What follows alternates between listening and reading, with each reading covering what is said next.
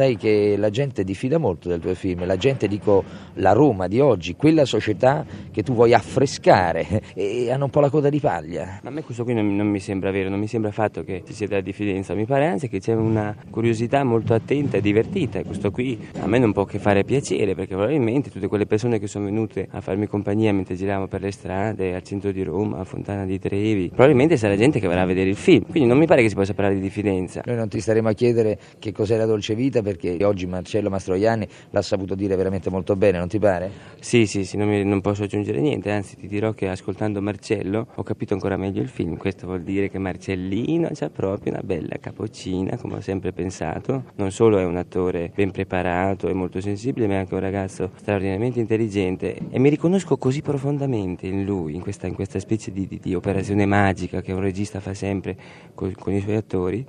che certe volte quasi guardandomi allo specchio ho la sensazione di vedere la sua faccia. Guarda che non è, non è uno scherzo, dico questa cosa qui proprio sul serio.